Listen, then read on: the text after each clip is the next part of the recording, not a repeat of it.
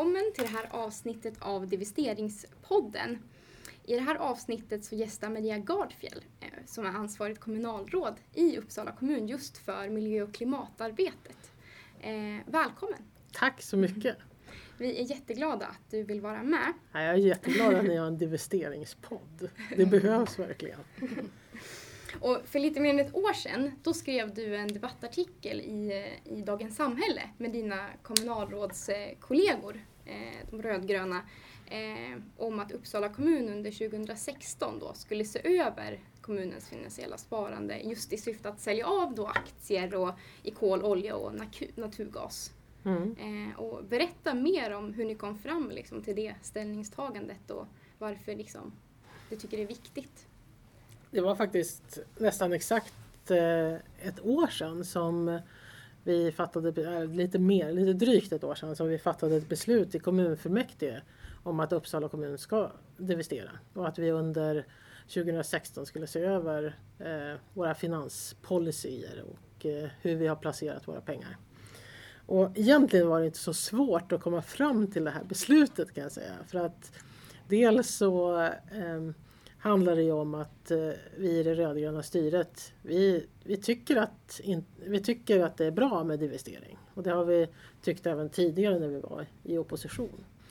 Men eh, framförallt så var det förra hösten så blev ju den här frågan så väldigt het. Därför då hade vi den stora klimatkonferensen i Paris. Och då var det viktigt att vi som kommun visade att vi var beredda att vara med och bidra på olika sätt och vis. Och det vi bidrar med det är ju eh, att vi på väldigt många olika sätt investerar i klimatsatsningar. Det handlar ju om cykelvägar och hållbart byggande och massor med olika saker där vi tänker rätt och investerar smart. Men eh, att modernisera klimatarbetet det såg vi också som viktigt och då är det här med divesteringen en, en väldigt smart och viktig åtgärd faktiskt. Hur såg kommunens placeringar ut innan ni valde att klimatanpassa ert sparande? Ja, det är ju så här att kommuner har ju generellt sett inte så mycket pengar på banken. Eh, därför att vi, de pengar som vi får in i, från skatter och från olika andra typer av intäkter, de använder vi ju till kommunens verksamhet varje år. Utan det är framförallt att vi har eh, pensionssparandet. Alltså kommunens anställdas pensioner. De eh, sätter man ju av och sparar i. Och där har det funnits en finansieringspolicy sedan tidigare men den saknade då de här viktiga delarna att vi inte heller investerar i kol, olja och naturgas. Och faktiskt är det ju ganska smart tänkt att när vi nu ska spara pengar till våra pensioner då, är det, då vill vi verkligen att de pengarna ska förränta sig på ett bra sätt. Och när vi nu vet att eh, framtiden ser ju inte jätteljus ut för olja, kol och naturgas Därför vi vill ju faktiskt fasa ut de här energikällorna. Då, eh, då är det väl ganska logiskt att vi av ekonomiska skäl också eh, satsar på det som är långsiktigt hållbart. Mm. Mm. Hur ser er nuvarande policy ut för placeringarna? Ja, nu har vi ju förändrat under det här året som har varit då de policyer som vi har haft för sparandet. Och eh, de ser nu ut så att vi har tydliga skrivningar om att man inte får placera i, i kol, olja och gas. Sen så är det ju också en sån här, eh, man brukar ju använda sig utav mer tekniska eh, begränsningar därför att bankerna behöver, de har ju ofta väldigt mycket fonder som ligger utspritt och därför så har man en, en gräns för det. Men vi, vi ligger på den rekommenderade gränsen utav eh, fossilfritt eller fossilfri och andra organisationer. Och du berättade lite tidigare att det, liksom, det var inte så speciellt svårt att komma fram till beslutet att, att investera. Eh, hur, hur var debatten till exempel i, i fullmäktige? Eh, vad, vad handlade den om? Ja, tyvärr så var det väl inte jättemycket debatt. Det, det, som, det här inkorporerades ju i den verksamhetsplan eller den mål och budget som kommunen antog. Så det var en av de punkter som fanns med där. Och vi lyfte ju upp den här eh, frågan naturligtvis. Och, eh, vi kan väl säga det att det är ju inte, det, den röstades ju, de borgerliga partierna röstade ju emot det tyvärr. Men eh, det berodde ju på att de inte hade med den här punkten i sin, sina förslag. Eh, vi hade väl inte någon jättestor eh, debatt om det. Sen har vi ju tagit upp till beslut de här finansieringspolicyerna till exempel under året. Och, och det har väl inte heller varit någon jättestor det är ju inte en jättestor fråga på så sätt för det handlar inte om jättestora pengar för kommunens del. Men jag skulle ju gärna se att, de, att alla partierna mer helhjärtat drev den här frågan därför att vi vill ju också vara ett gott exempel för andra kommuner i landet. Eh, så att det är fler som gör det här och då är det viktigt att det är många starka politiker som driver de här frågorna hårdare. Och jag kan ju säga någonting också om varför anledningen varför det är så viktigt att kommuner gör det här. Det är helt enkelt för att kommunerna har en, en i särklass eh, viktig roll gentemot våra banker. Vi är väldigt, eh, väldigt vad ska man säga, en, en bra samarbetsaktör till bankerna. Vi lånar ju mycket pengar, vi gör stora investeringar, vi, vi är en bra kund för, för många banker. Och när vi nu går till bankerna och säger att nu ställer vi de här kraven på de pengar som vi vill placera. Då skapar ju bankerna, de vill ju hålla sig väl med sådana fina kunder som, som Sveriges kommuner naturligtvis. Då skapar de ju de här produkterna. För tidigare om, om man går tillbaka tre, fyra år tillbaka i tiden då, då sa ju många banker att nej men vi kan inte erbjuda det här. Vi har inte någonting som vi kan inte erbjuda det här. Men nu när kommunerna mer, stora kommuner som Uppsala men också som Stockholm har ju, kom ju precis efter oss också eh, gör det här, då, då kommer ju bankerna ta fram sådana typer av fonder och eh, produkter som man också erbjuder allmänheten men också företag som efterfrågar det här eller stora organisationer. Det är flera stora universitet, Chalmers till exempel, som har eh, också för sitt sparande eh, sagt att man divesterar. Så Uppsala universitet har inte kommit med det här beskedet än så vi hoppas ju att man ska att det är många studenter som ligger på här. Då. Mm. Är det någonting som ni lyfter upp när ni liksom möter universitetet i olika sammanhang? Att, Eh, att liksom utifrån kommunens synvinkel så verkar det som att ni kanske har olika syn på det här eller att universitetet har ett ansvar sådär att ta? Det, lite, ja, det är lite roligt det här med, med hela den här när vi antog det här beslutet i kommunfullmäktige det är första gången som jag har varit med om att en grupp ungdomar kommer och bjuder på fika. Det var väl någon form av eh, cider och eh, eh, tårta tror jag vi fick, eh, blev bjudna på. Och det var ju för att de var, de var så glada över att vi hade fattat det här beslutet. Och många av de här eh, ungdomarna var ju också studenter på Uppsala universitet och ett av deras tydligaste krav eh, är ju att universitetet ska ta det här beslutet också. Och det stöttar jag helhjärtat. Och de kontakter som, som jag har med universitetsledningen när det gäller klimatarbetet, då brukar jag framhäva att det här är ett väldigt bra sätt att modernisera sitt klimatarbete på. Men samtidigt så är ju universitetets eh, styrelse och, och, så, de är kanske inte riktigt eh, med på tåget än så länge. Vi hoppas ju att studenterna ska ha fortsatt starkt inflytande när det handlar om vem som utses till rektor och sådana saker i framtiden också. Skulle du kunna berätta lite mer vad du har fått för gensvar då när du har lyft det här? Ja, jag, jag kan inte påstå att jag har fått så mycket gensvar än, men trägen vinner. Och vi får ju försöka eh, tillsammans på olika sätt, alla de opinionsbildare som finns inom det här området, eh, samverka och, och eh, vara var tydliga. Det, det vi från kommunens sida säger att vi, vi har gjort det här lite grann för att vara ett gott exempel inför andra, andra kommuner men också andra organisationer och, och så. Jag tycker att det är rimligt om man, om man eh, vi har ju, eh, vår regering i Sverige har ju slagit fast att Sverige ska bli världens första fossilfria välfärdsnation. Och det är naturligtvis någonting som statliga organisationer som universitet också behöver jobba för att vi ska kunna bli naturligtvis. Skulle du säga att investering som verktyg främst har ett miljömässigt eller mer en symbolisk betydelse? Eller har det kanske både och? Jag skulle vilja säga att det har eh, definitivt en, en faktisk betydelse. När stora eh, organisationer och företag och, och svenska kommuner eh, talar om att man och faktiskt genomför en investering så eh, innebär det eh, de facto att ja, dels att de pengar som de här aktörerna har eh, placerat att de, att de inte stödjer kololja och naturgas. Men det är ju också så naturligtvis att eh, det får den här effekten att bankerna blir mer aktiva på det här området och tar fram produkter som också passar för allmänheten. Så då får det ju många ringar på vattnet helt enkelt.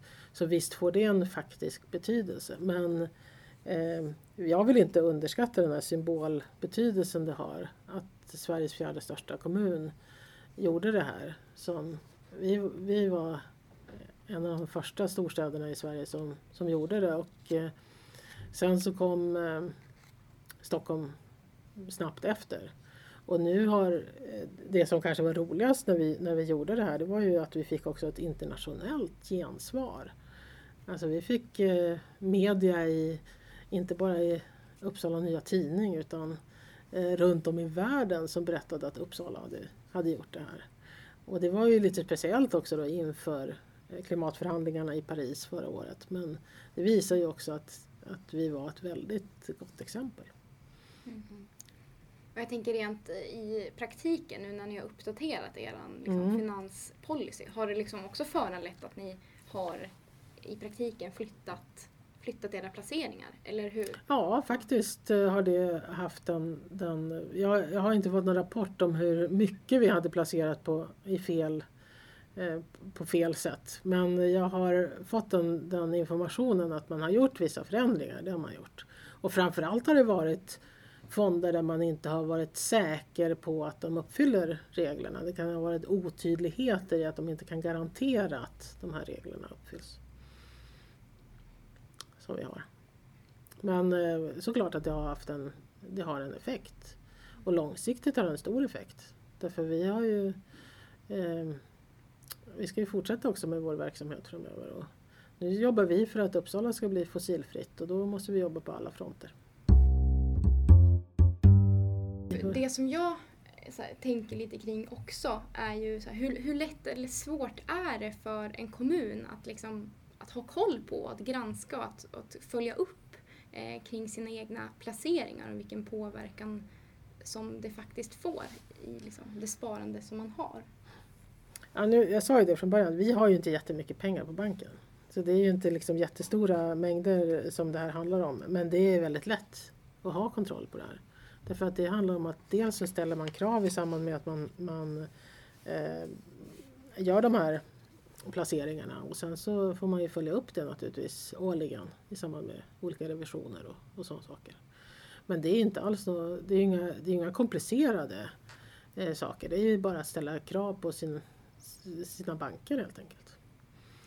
Mm. Eh, och eh, här handlar det väl om att vissa kommuner kan ha haft eh, större problem därför man har haft tjänstemän som inte har förstått sig på de politiska besluten.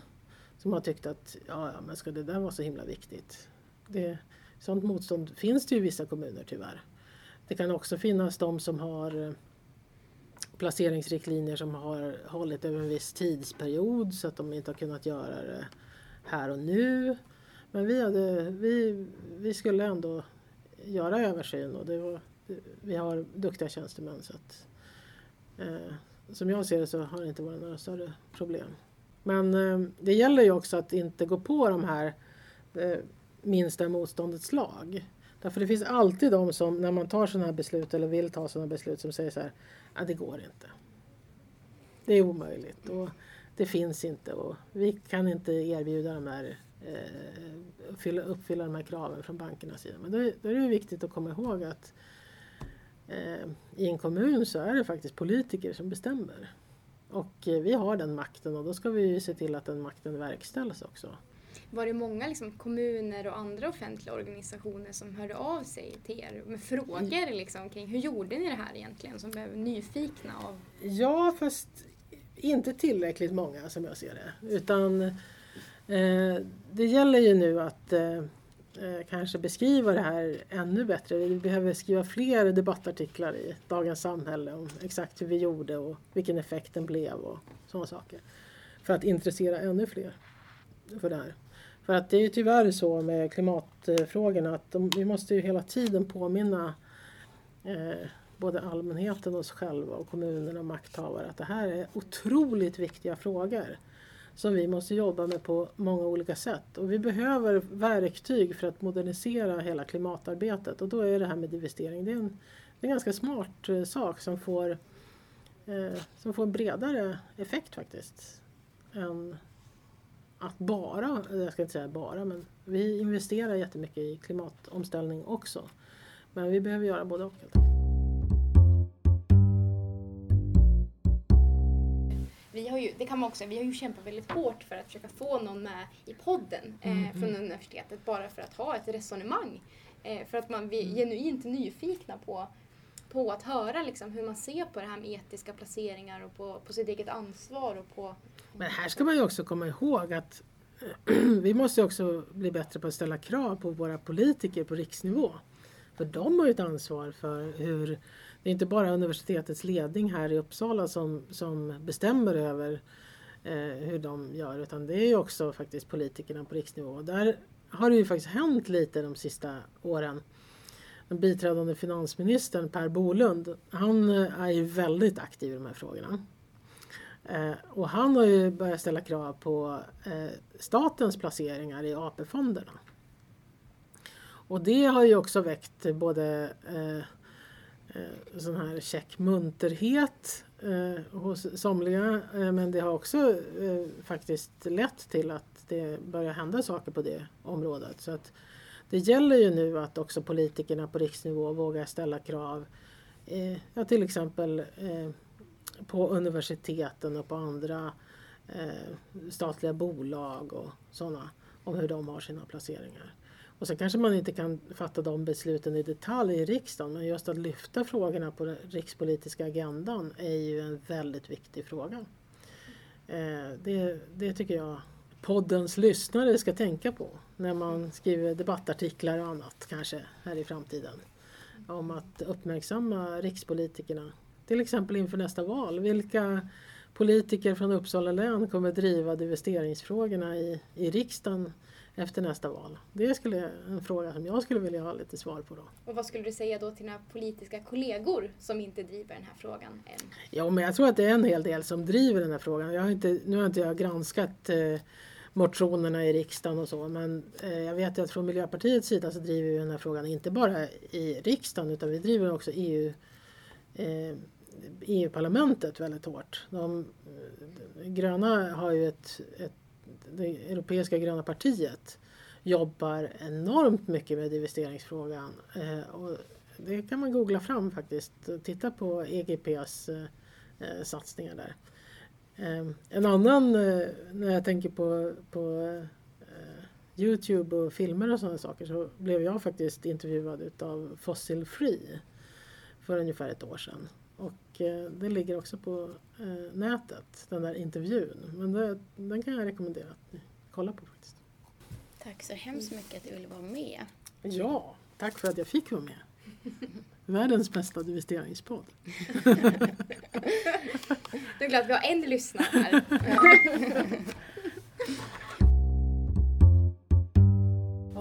Toppen, vi skickar över länk så du kan Ja, lyssna sen också.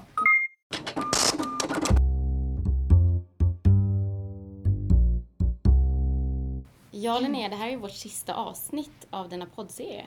Ja. Känns faktiskt väldigt vemodigt, måste jag säga. Ja. Vi har ju ändå berört frågan utifrån ett flertal olika perspektiv. Ja, bland annat så utifrån ett nationalekonomiskt perspektiv. Och eh, utifrån även gräsrotrörelser som liksom studenterna både i, från Stockholms universitet och ifrån Uppsala universitet som driver frågan. Mm. Och även att vi liksom har fått ett, ett kommunalt perspektiv också härifrån Uppsala eh, genom att liksom få, få samtala med Maria Gardfjell som är ansvarigt kommunalråd när det gäller just Uppsala kommuns klimat och miljöarbete. det känns ju som att det är ju såklart ett perspektiv som saknas och det är ju Uppsala universitet. Ja. Och det är väl någonting som jag tänker vi själva tycker är väldigt tråkigt utifrån att vi har kämpat och slitit i över en månad med att försöka få eh, någon från universitetet, del från ledningen eller från Uppsala akademiförvaltning som ju faktiskt liksom sköter själva placeringarna för universitetet, att få dem att vilja vara med och medverka i, i podden och beskriva både sitt miljöarbete och, och hur man ser på frågan om divestering. Ja, vi är ju som sagt helt vanliga studenter på Uppsala universitet. Så det känns ju väldigt tråkigt att inte ens ledningen på det universitetet som vi går på och faktiskt det på vill samtala med oss. Nej, och speciellt inte utifrån att vi i den här podden har velat beröra frågan utifrån liksom, så många perspektiv som det har varit, varit möjligt. Liksom. Både för att informera oss själva men också andra. Eh, utifrån att, att vi måste använda alla verktyg som vi har någonstans för att ställa om samhället. Och det är väl ändå en förväntan som man också bör kunna ha just på även universiteten, kan jag mm. tänka. Vi hoppas ju med den här poddserien också att, att Uppsala universitet liksom kan ta inspiration eh, från inte minst Stockholms universitet eller från Chalmers som ju är exempel på uh, universitet i Sverige som har divesterat och att man faktiskt väljer att inte vara, ja nu är det ju för sent att vara först på bollen, men att i alla fall inte vara sist på bollen. Eh, och att, att visa liksom att, att Uppsala universitet är ett modernt universitet som liksom ständigt uppdaterar och förbättrar sitt klimatarbete. Det känns ju svårt att förvänta sig någonting annat. Mm. Speciellt utifrån den egna liksom framstående klimatforskningen som Uppsala universitet faktiskt bedriver. Mm. Avslutningsvis hoppas vi att det har varit lika intressant och lika lärorikt för er lyssnare som för vi som har producerat den här poddserien. Ska man säga någonting? Kämpa på! Nej, jag tror att du kör jingel. Alltså. Ja, vi kör jingel.